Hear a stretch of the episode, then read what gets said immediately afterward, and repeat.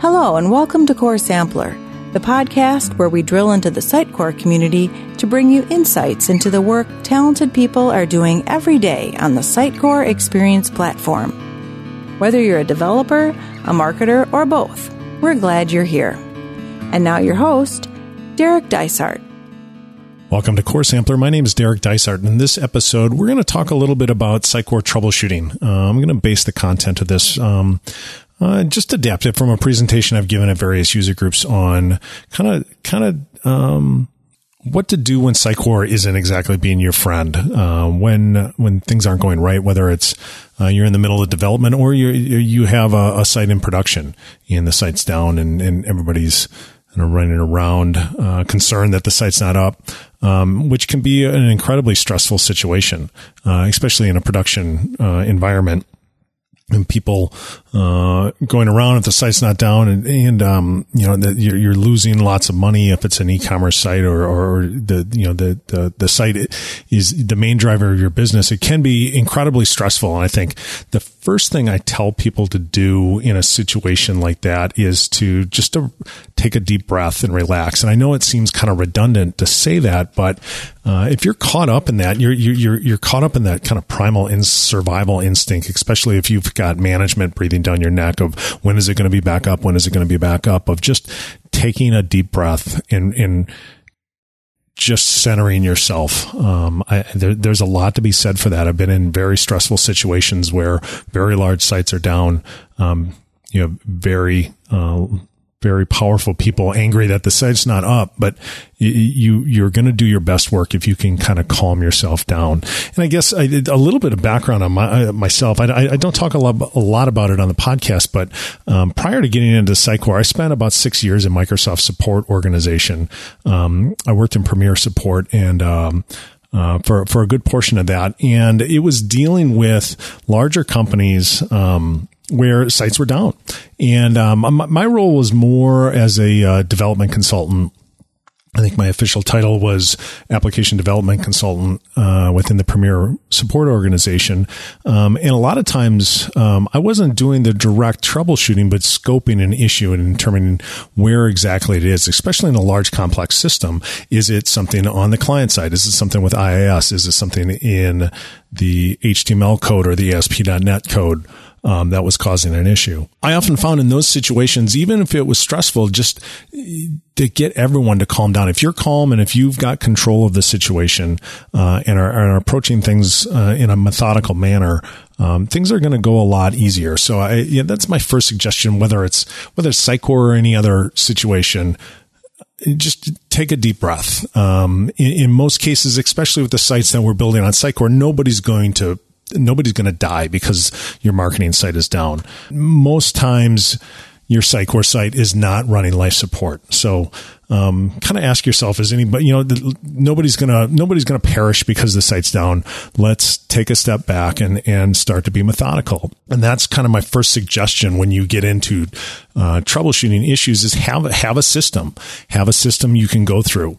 It, it balances your efforts and you can go through and determine what, you know, what the, the cause is. So kind of step zero, or like I like I like to liken it to is is the is is the is it plugged in? Um, you know, the, the first question I usually ask folks are, you know, did you publish the item? Uh, a lot of times you'll get a marketer or, or content owner saying that they've made an edit and it's not appearing on the website. So did you actually publish it? And did you publish everything, including the images uh, and the templates. You know, maybe you pushed out a new development change and there's new templates involved. Uh, did those get published as well?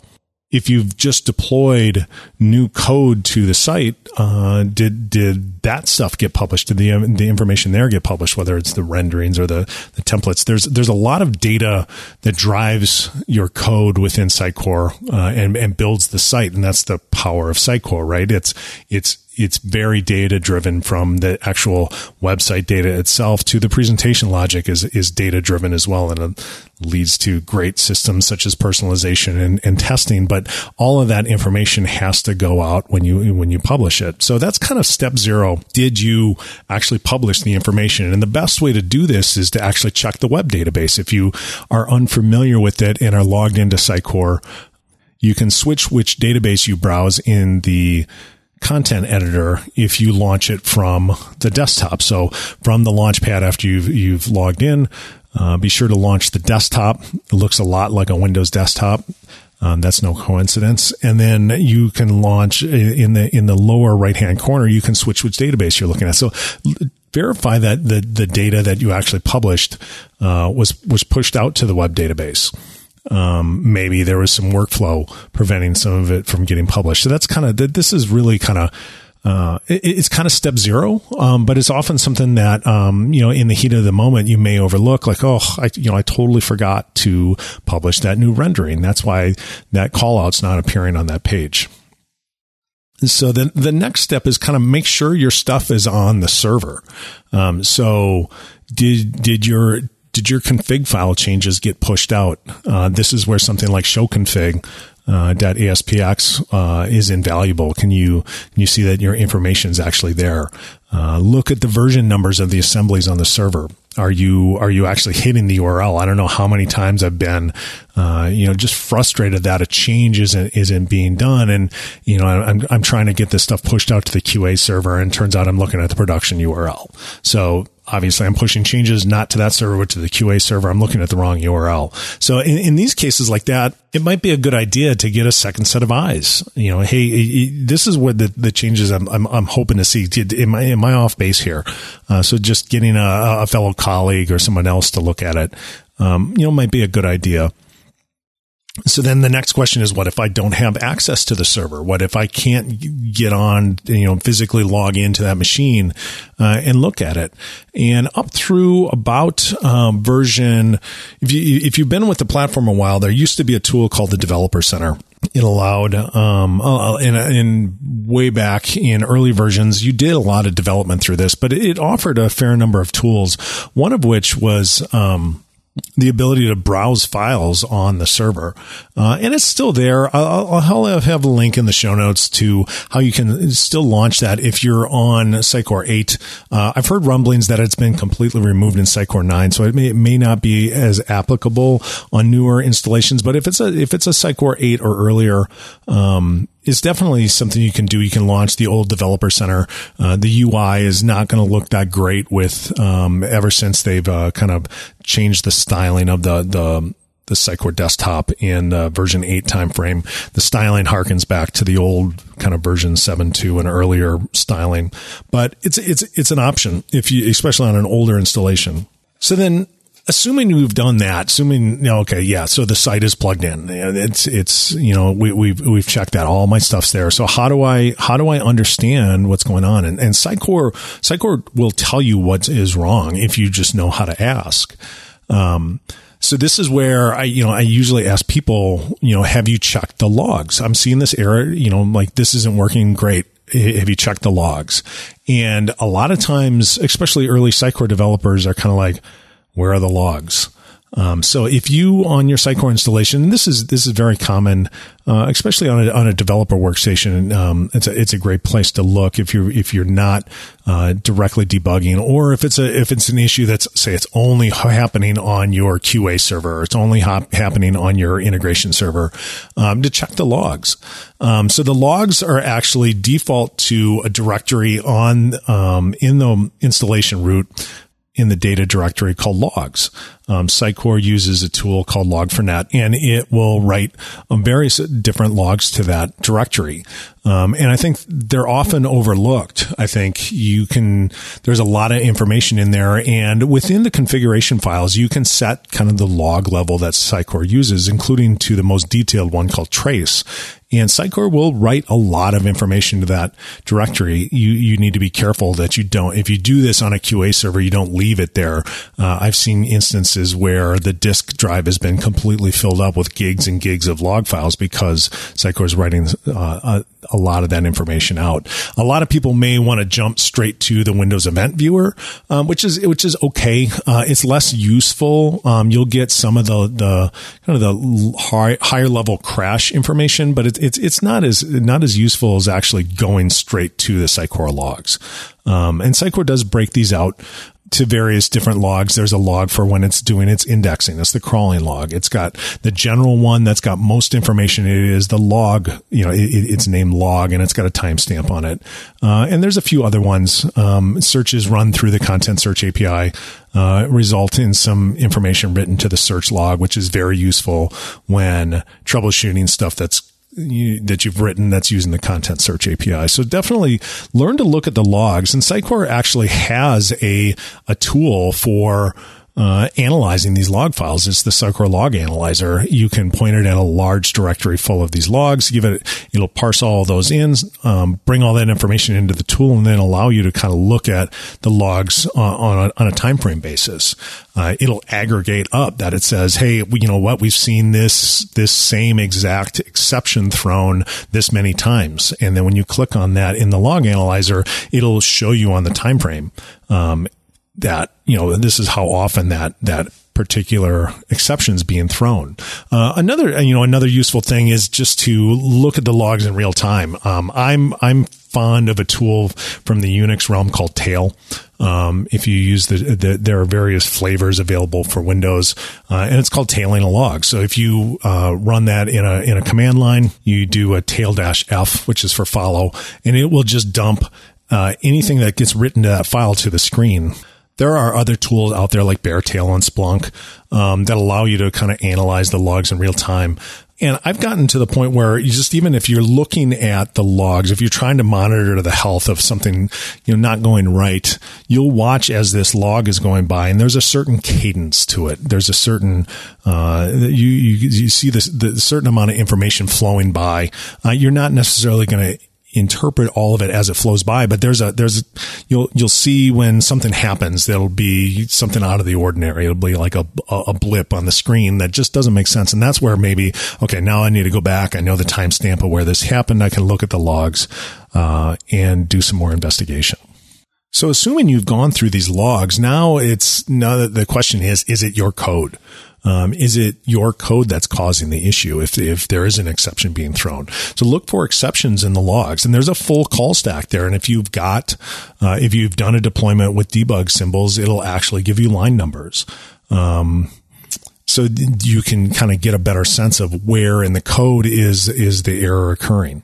Um, and even if it's not in your code, even if it's something in Sitecore, say you've done a configuration that's causing Sitecore to, to throw an error or some, Sitecore's naming convention within its own namespaces and such will give you an indication of what's causing the issue. So look at the call stack. You can get a lot of information by looking at that. So some common errors I've seen a lot of times, and this is this is more so if you're a Sitecore partner, you'll see you'll get this, uh, and especially this this is often a case of uh, a, a, QA site. Maybe you've got ASP.NET error custom errors turned off, so you don't really see what's going on. When you look into it, you'll you'll get this error, and it says required license is missing runtime.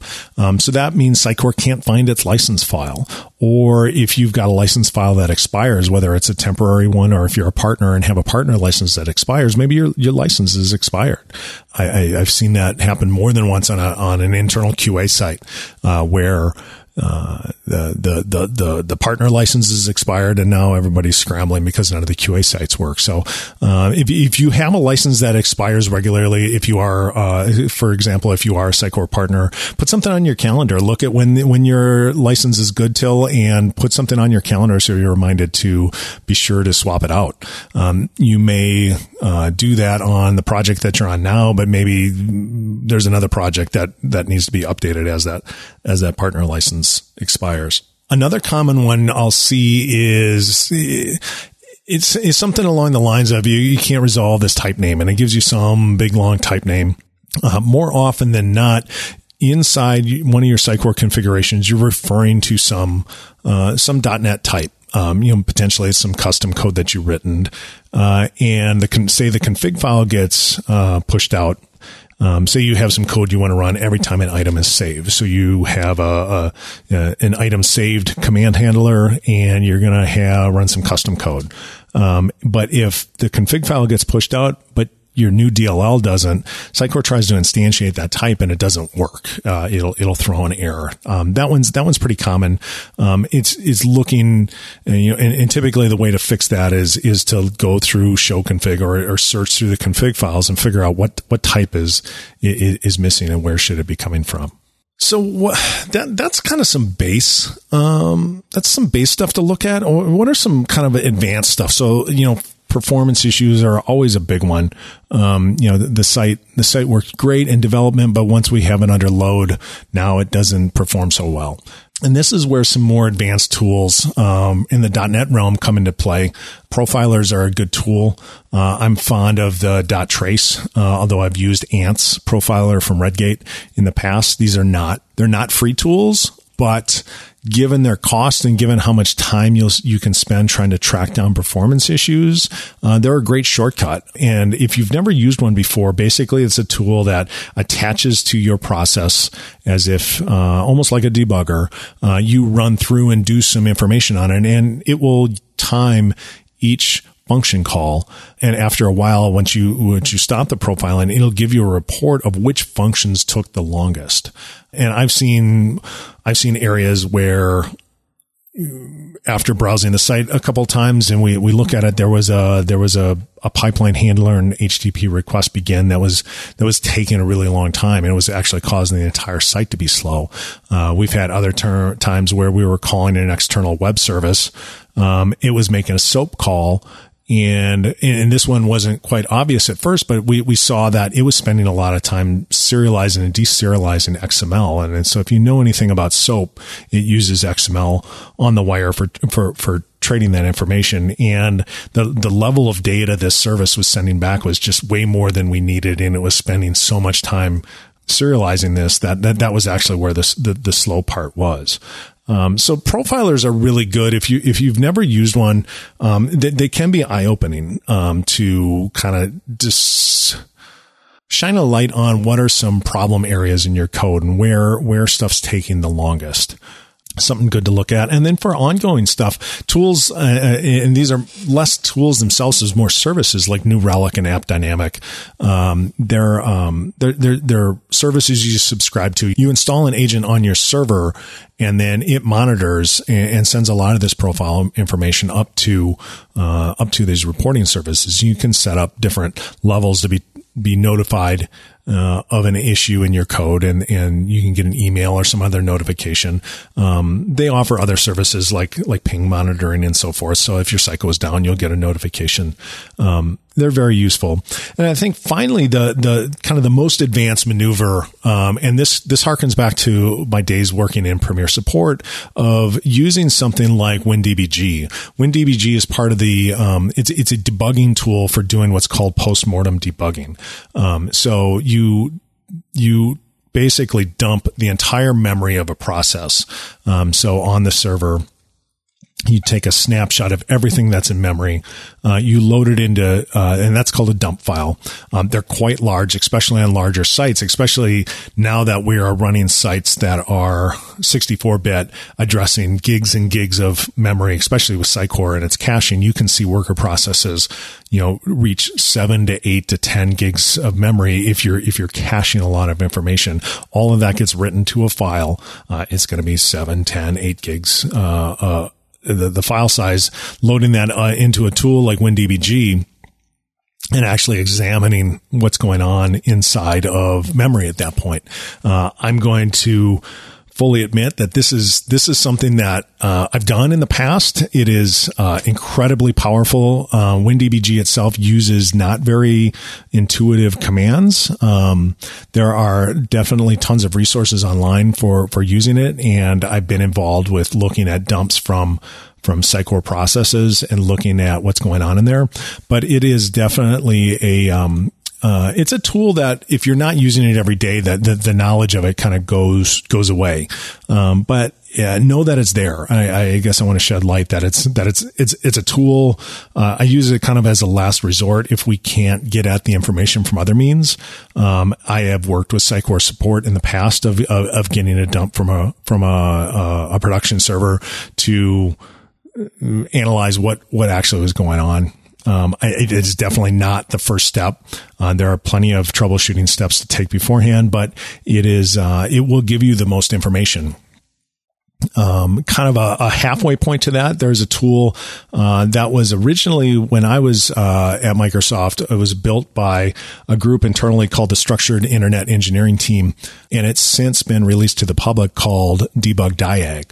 Debug Diag is a tool that you install directly on your server, um, and it's it, it's it's pretty neat in that you can set up various rules with it. You can say that hey, when the CPU reaches this level, uh, take a take a memory dump of of the process um, or you know anytime that you know you can have it tied to a counter or you can have it tied to you know to say take one every 30 seconds uh, for a total of 10 and then it ships with a, a, a, lot of analysis tools that you can point it at a, a series of these dump files. It will churn through all of them. Look for very very common issues uh, and then push that out in a report. So a lot of times you can see that like, hey, this this process has been waiting on a connection to the database. Maybe you're having database connectivity issues. Um, uh, and so that would be, uh, you know, it, it may uh, be it may be a good tool for using before you're going down the route of doing full memory uh, memory dump analysis. Um, because it's it's quite automated and it produces really good reports. So it will do a lot of the a lot of the heavy lifting of looking through kind of uh, memory dump files and figuring out what's going on. So I hope that shed a little bit of a light on it. I, you know, obviously I can't get into a lot of depth uh, in an audio format like this, but I wanted to kind of at least give you guys an idea of, of, of things to look at and, and to go through uh, if you run into issues with Sitecore. It's um, uh, it, it's unfortunate when it is, but it's a, it's a fact of developing on the platform that you're going to run into issues sometimes. So I'd like to go back to kind of where I started. You know, it, it can be a stressful situation. Take a deep breath, relax a little bit and have your system go through stuff systematically, look at and investigate to figure out what's going on wrong. So thanks again for listening. Uh, you can always reach us here at info at coresampler.fm, or if you go to coresampler.fm, there's a contact page there. Uh, we love hearing from you. I love the feedback we've been getting, and we'll talk to you guys next time. Thanks for joining us for this episode of Core Sampler. To see show notes from this and past episodes, please visit coresampler.fm. There, you can also subscribe to this podcast to get new episodes as soon as they're released. If you liked what you heard today, please tell a friend and then go to iTunes to rate and comment on our show. Even if you're using a different app to listen to us, those ratings and reviews really do help others find us. Are you a professional working with Sitecore and interested in joining the show? Or would you like to leave some feedback directly? We want to hear from you. Drop us a line at info at coresampler.fm. That is all for this episode of Core Sampler. We'll see you next time.